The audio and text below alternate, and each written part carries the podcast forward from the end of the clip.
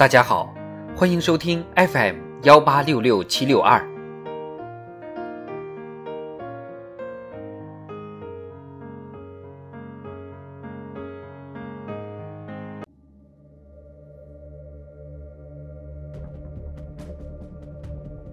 庆祝中国共产党建党一百周年特别节目《中国共产党一百年大事记》。一九四五年，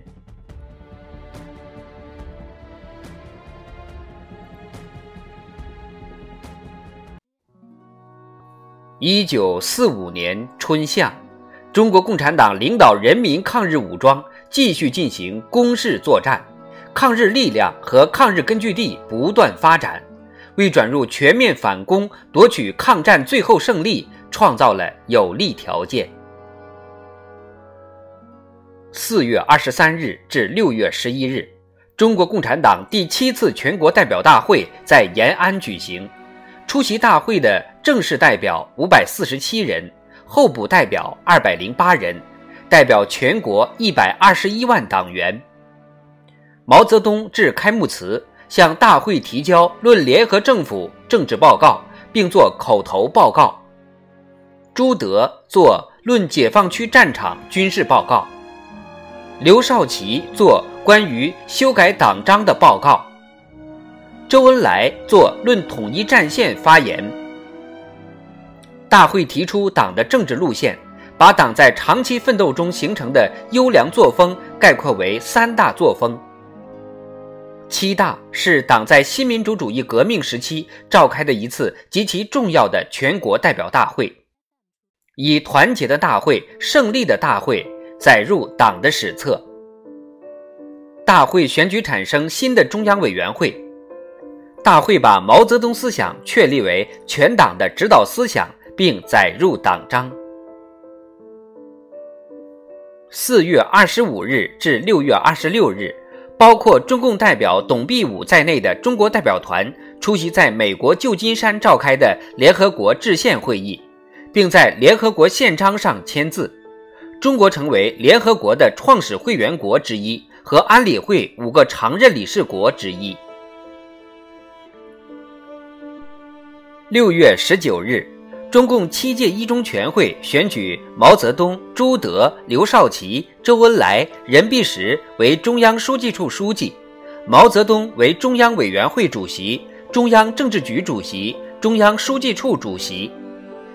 八月，中央政治局会议决定毛泽东为中央军事委员会主席，朱德、刘少奇、周恩来、彭德怀为副主席。八月九日。毛泽东发表对日寇的最后一战的声明，随后朱德发布七道全面反攻命令，中国抗日战争进入全面反攻阶段。八月十五日，日本天皇裕仁以广播形式发布终战诏书，日本无条件投降。八月二十八日，毛泽东、周恩来、王若飞赴重庆与国民党代表进行和平谈判。十月十日，国共双方签署政府与中共代表会谈纪要及双十协定。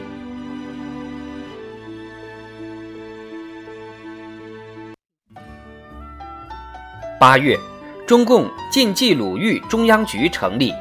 解放战争时期。中共中央还成立或重新成立了晋察冀中央局、冀热辽分局、冀察热辽分局、东北局、北满局、西满局、辽东南满分局、东满分局、华东局、华中分局、华中工委、山东分局、鄂豫皖中央局、中原局、豫皖苏分局、华中局、华北局、南方工委、重庆南方局。南京局、上海分局、上海局、香港分局、华南分局、西北局、晋绥分局的组织机构继续保持。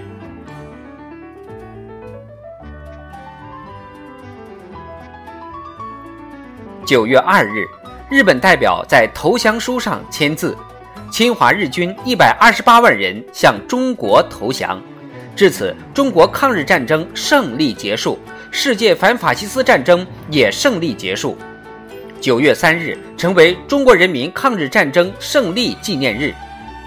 十月二十五日，中国政府在台湾举行受降仪式，被日本占领五十年之久的台湾以及澎湖列岛重归中国主权管辖之下。中国人民抗日战争是近代以来中国人民反抗外敌入侵持续时间最长、规模最大、牺牲最多的民族解放战争。也是一次取得完全胜利的民族解放战争。中国人民抗日战争的胜利，成为中华民族走向复兴的历史转折点，也对世界文明进步具有重大而深远的意义。中国人民在抗日战争中付出了巨大的民族牺牲。据不完全统计，战争期间中国军民伤亡三千五百多万人。按一九三七年的比值折算，中国直接经济损失一千多亿美元，间接经济损失五千多亿美元。中国共产党在全民族抗战中发挥了中流砥柱作用，这是中国人民抗日战争取得完全胜利的决定性因素。八路军、新四军和其他人民抗日武装对敌作战十二点五万多次。钳制和歼灭日军大量兵力，歼灭大部分伪军，敌后战场逐渐成为中国人民抗日战争的主战场。到抗战结束时，人民军队发展到约一百三十二万人，民兵发展到二百六十多万人。中国共产党领导的抗日民主根据地及解放区已有十九块，面积达到近一百万平方公里，人口近一亿。中国共产党在全国社会政治生活中所占的比重和抗日战争前相比大大增加。这为在取得中国人民抗日战争伟大胜利基础上，最终取得新民主主义革命胜利创造了前所未有的有利条件。中国人民在抗日战争的壮阔进程中孕育出伟大抗战精神。向世界展示了天下兴亡、匹夫有责的爱国情怀，视死如归、宁死不屈的民族气节，不畏强暴、血战到底的英雄气概，百折不挠、坚韧不拔的必胜信念。九月十九日，中共中央提出向北发展、向南防御的战略方针，强调。全党全军目前的主要任务是完全控制热河、察哈尔两省，发展东北力量，并争取控制东北。